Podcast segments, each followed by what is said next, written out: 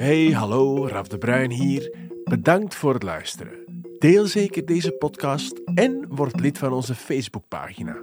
Op die pagina kan u vragen stellen, voorstellen doen en zelfs feedback geven. Want alleen via dialoog blijft de kwaliteit hoog.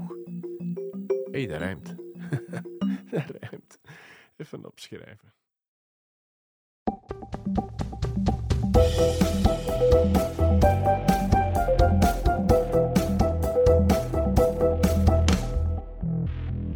Wat is communicatie? Communicatie is de lijm die alles vasthoudt. Het is het cement dat het huis recht houdt. De olie die de fiets draaiende houdt. En zo kan ik nog wel even doorgaan. Kortom, het is de essentie van elk goed team, net zoals mijn vrouw en ik. Wij zijn perfect op elkaar ingespeeld en sturen elkaar bij waar nodig.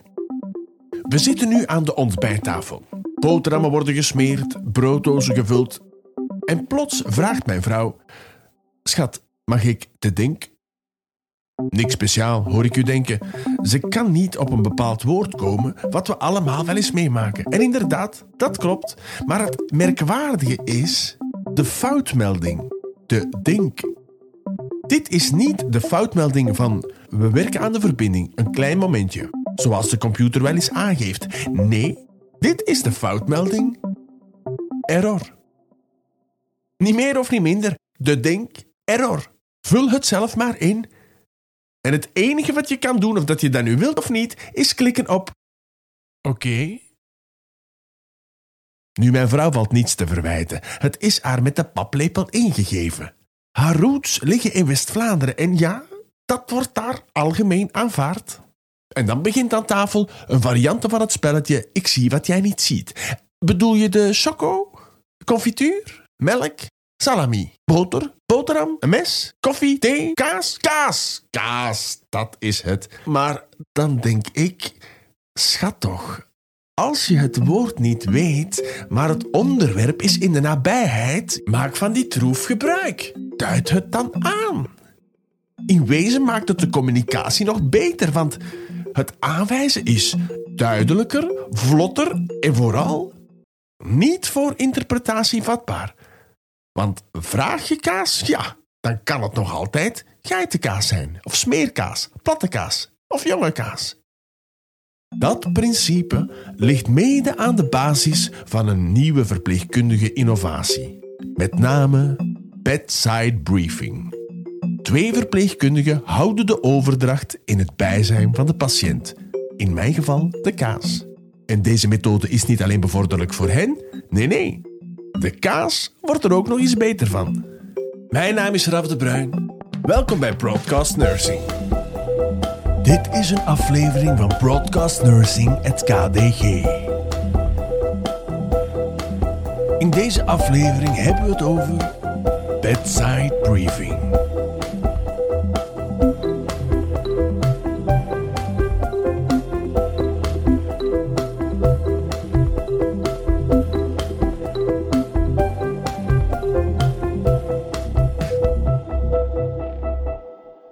Kent u dat gevoel? U verandert iets kleins aan het dagelijks leven en achteraf merk je dat het zo'n positieve invloed heeft op meerdere facetten van het leven dat je nooit meer zonder zou kunnen.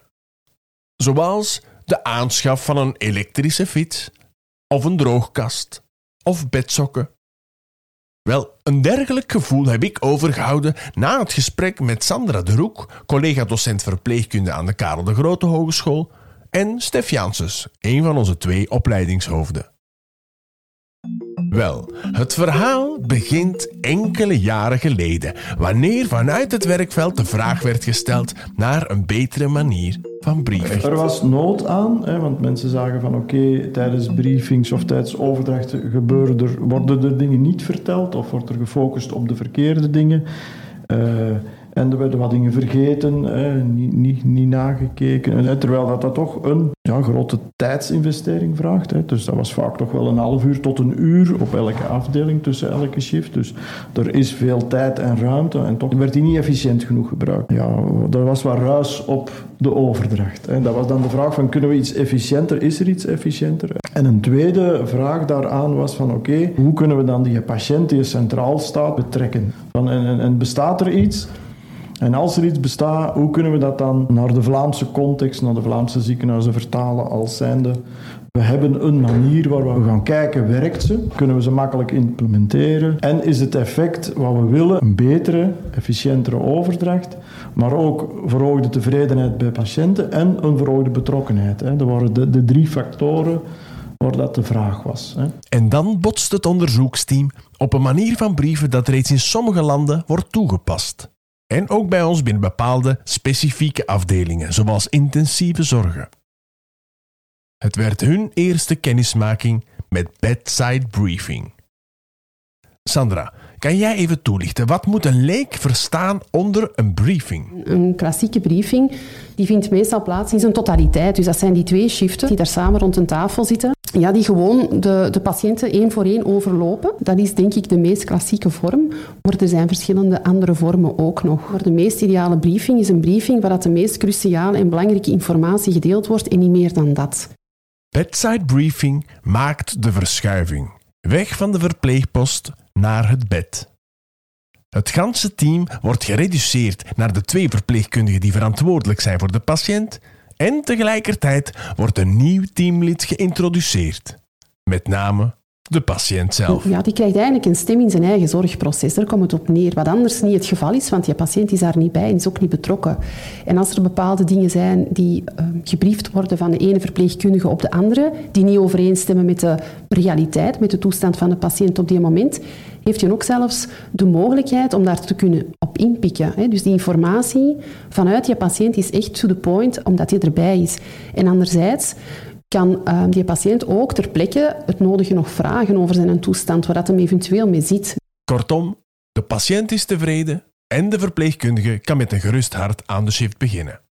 Nu, een mens zou een mens niet zijn mocht hij van verandering houden. En bij het aandienen van dit nieuwe concept rees er dan ook sceptisme. Ja, het is iets onbekend. Hè? Er zat bij, bij collega's wel zo van, oef, amai, ik vind het toch maar een zeer bizar idee. Kan dat? Hè? Maar er zijn heel weinig dingen waar wij van zeggen, en ook waar, waar onderzoek en ervaring ook geeft, van ja, wat mag een patiënt niet weten? Het gaat tenslotte over hem of haar. Hè? Dus dat is zeer, zeer beperkt. Hè, waar dat je dat in het begin heel vaak voelde bij teams waar dat je startte van oké, ja, maar die en die zaken gaan we niet vertellen, want dat is te gevoelig. Of ja, kan dat wel? Mag die dat weten? Mag die dat niet weten?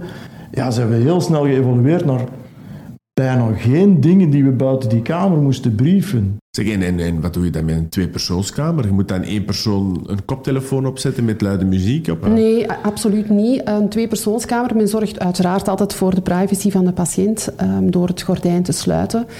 Maar aan de andere kant, um, als, als een tweepersoonskamer en een arts komt binnen, wordt er ook informatie gedeeld. Dus personen hebben ook, als die in een ziekenhuis opgenomen worden en liggen op een tweepersoonskamer, zijn dat eigenlijk ook al een soort van partners in, in, in de zorg. Dus er is niet het gevoel van dat dat als een storende factor ervaren wordt voor andere patiënten, nog dat dat eigenlijk uh, het moment is waarop dat er heel veel afgeluisterd wordt of, of meegeluisterd wordt.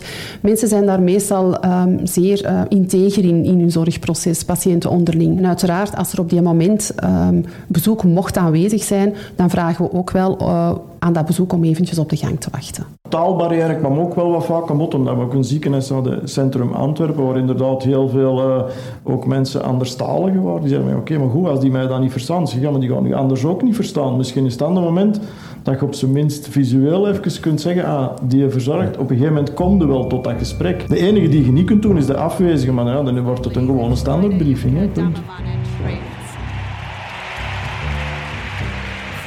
Op zaterdag 11 augustus 2018 staat België in de finale van de 4x400 meter op het EK Atletiek in Berlijn. De Belgian Tornadoes, bestaande uit de drie broers Borlée en Jonathan Sakor, nemen het op tegen toplanden als Spanje, Verenigd Koninkrijk en Polen. Als er iets is wat de 4x400 meter zo spannend maakt, is het de aflossing wel. De overdracht van het stokje. Zo'n geslaagde overdracht is net zoals een goede bedside briefing. En daarom ontwikkelde het onderzoekscentrum van de KDG een kapstok om op terug te vallen. Stap 1. Identificatie. De aanstormende loper maakt oogcontact met de aflosser. Stap 2. De boodschapoverdracht. Het stokje wordt effectief en vlot overgegeven. Stap 3. Controle. De ontvanger checkt de omgeving, vermijdt botsingen en zoekt terug de juiste richting. Stap 4. Afronden. Het doel wordt bepaald. Voluit richting de meet. En stap 5. Peer check. Na afloop wordt alles geëvalueerd.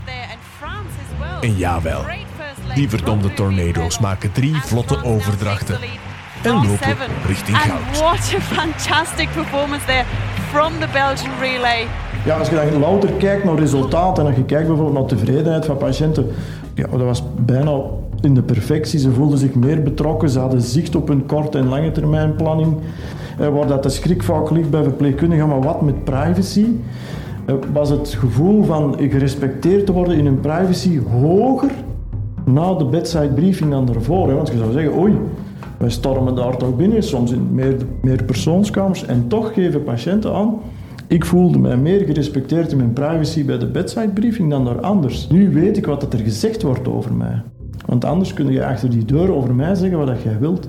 Maar wat we ook zien, dat er zelfs tijdwinst zit in de bedside briefing, omdat er alle ballast valt weg. Ik ga niet met een patiënt discussiëren over ja, hoe plezant dat gisteren was thuis. Nee, ik kom daar professioneel mijn briefing doen en klaar. En velen kiezen dan van oké, als we dan een kwartier over hebben, dan is dat een kwartier echt samen zitten en over ons praten misschien en niet over de patiënt. Nu gebeurde dat bij een gewoon briefing tussendoor, hè, waardoor dat natuurlijk aandacht wegvalt. Dat mensen die iets moeten horen het niet gehoord hebben. En dat maakt dat je als je met bedside briefing even heel kort, heel diep kunt gaan tot de essentie en daar stopt het. Dus dat gaat heel snel en efficiënt. En je hebt visueel contact gehad. Je hebt gezien van, want je kunt zeggen, "Oeh, die patiënt is goed. Maar wat is in uw ogen goed? Hè? Hè, Dus je ziet nu echt wat er aan de hand is. En soms is het ook moeilijk uit te leggen. Hè?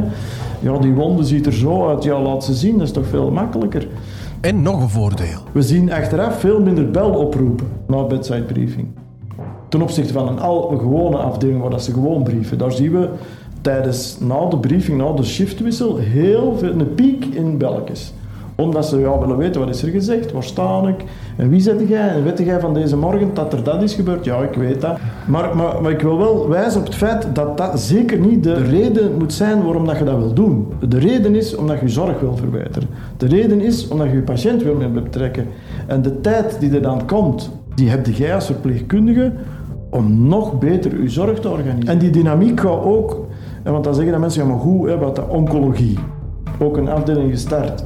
Moet u niet vertellen dat er soms heel slechte boodschappen bij patiënten komen. We hadden iemand die, die in de voormiddag de, ja, de diagnose, het was uitbehandeld, er was geen optie meer. Dan zit in een ander gesprek uiteraard, dat was juist gebeurd, er was ook al een psycholoog bij geweest. En smiddags zeggen die twee verpleegkundigen, ja Stefan, wat moeten we nu doen? Kan je toch niet binnengaan en gewoon een briefing doen? Ik zeg nee, ik denk dat het moment is om de briefing daar te doen en te zeggen, wij hebben het gehoord van deze morgen. Ik brief straks alle, alle dingen door aan mijn collega. Maar weet, als er iets is, kun je bij ons terecht. En meer had die patiënt op die moment niet nodig. Maar die heeft gezien wie dat hem volgt op de laten. En dat maakt dat je zo wat in, in die moeilijke setting toch ruimte creëert tot gesprek. Oké, het heeft dus heel veel voordelen. Maar is het ook implementeerbaar in een andere setting, een chronische setting, zoals een, een woonzorgcentrum? Eh, De vraag is daar, moet dat elke dag gebeuren? Hè? Daar moeten we over denken. Ik kan er niet over beslissen. Daar moeten we in gesprek gaan met, met degenen die daar werken. Wie wordt daar dan betrokken? Hè? Want dan denk ik dat je daar ook moet kijken van oké, dat zal misschien niet verpleegkundig verpleegkundig zijn, maar dan gaat ook het zorgkundig team misschien moeten bij betrokken worden. Hè? Dus daar gaan we moeten over denken van hoe organiseren we dat? Maar dat, lijkt dat dat gaat daar even goed gaan. Hè. En daar zijn al wel wat onderzoeken lopende. En er zijn al wel wat woonzorgcentra die dat toepassen. Ik zie daar geen enkele reden om dat niet te doen of dat te kunnen doen. Alleen moet je dat gewoon aan de context aanpassen. En dat moet je durven. Het model kun je gebruiken als basis van als je de briefing doet. Maar hoe dat je het organisatorisch doet, dat was nu ook in die drie settings overal ook een beetje anders. Maar daar gaat het perfect ook kunnen. En ook daar speelt dan weer dat visuele. Hoe krijg je uitgelegd ja, dat iemand... Ja, hoe, hoe was zijn verwardheid nu? Hè? Hoe was dat nu? Maar door daar te zijn gaat dat veel duidelijker. Visueel kunnen soms ook wijzen. Maar ja, maar zie je, als een, daar was ik ongerust voor. En ik denk voor bewoners ook daar de winst is van hoe kunnen we samen dan komen tot de best mogelijke manier van zorg. Dat is in feite de essentie van bedside briefing. Hè? Buiten die efficiënt maken van je overdracht en zorgen dat daar de foutenlast lager wordt. Maar vooral die betrokkenheid van die zorgvragen. Terwijl bedside briefing lokt ze uit hun tent om te zeggen, maar ho, en hoe zie jij dat nu? Want wij kunnen wel zeggen, gaat morgen naar huis. Maar als dat niet kan voor uw familie of voor uzelf, ja, dan weet ik dat graag nu, want dan heb ik nog wel twee dagen om het te regelen. Nog één laatste vraag. Stel dat er nu iemand luistert en denkt: Eureka, dit is wat onze afdeling of onze instelling nodig heeft. Kunnen ze dan bij jullie terecht? Ja, absoluut. absoluut. Ja. Ja, ja, wij voorzien ondersteuning en er zijn verschillende pakketten voorzien, van, van pakketten tot voor een stuk uh, zelfimplementatie, waar dat wij enkel de, de ondersteunende documenten en het onder, proces ondersteunen, tot echt live on, uh, on the spot mee naast het bed gaan staan om, om het te trainen en aan te leren. Hè. Dus er zijn verschillende manieren en mogelijkheden om daarin ondersteund te worden. Hè. Dus op zich... Ik hoor je dus zeggen dat dit niet iets is dat je zomaar snel even kan implementeren. Het kan snel geïmplementeerd worden, maar wat we wel gemerkt hebben, dat mensen daar wel aangeven dat een buitenstaander van de groep vaak een, een, hoe moet ik het zeggen, een stimulerende factor is tot snel implementatie. Die heeft gewoon meer credibiliteit, alleen al door het feit dat hij onafhankelijk is van de afdeling. Zeker, zeker. Plus, ze, ze kunnen ook terecht met allerlei vragen dan. En dat maakt het, allee, dat heb ik gezien dat dat wel helpt. Oké. Okay. Alright. Heb jij West-Vlaamse roots? Nee. Ken je het concept te Dink?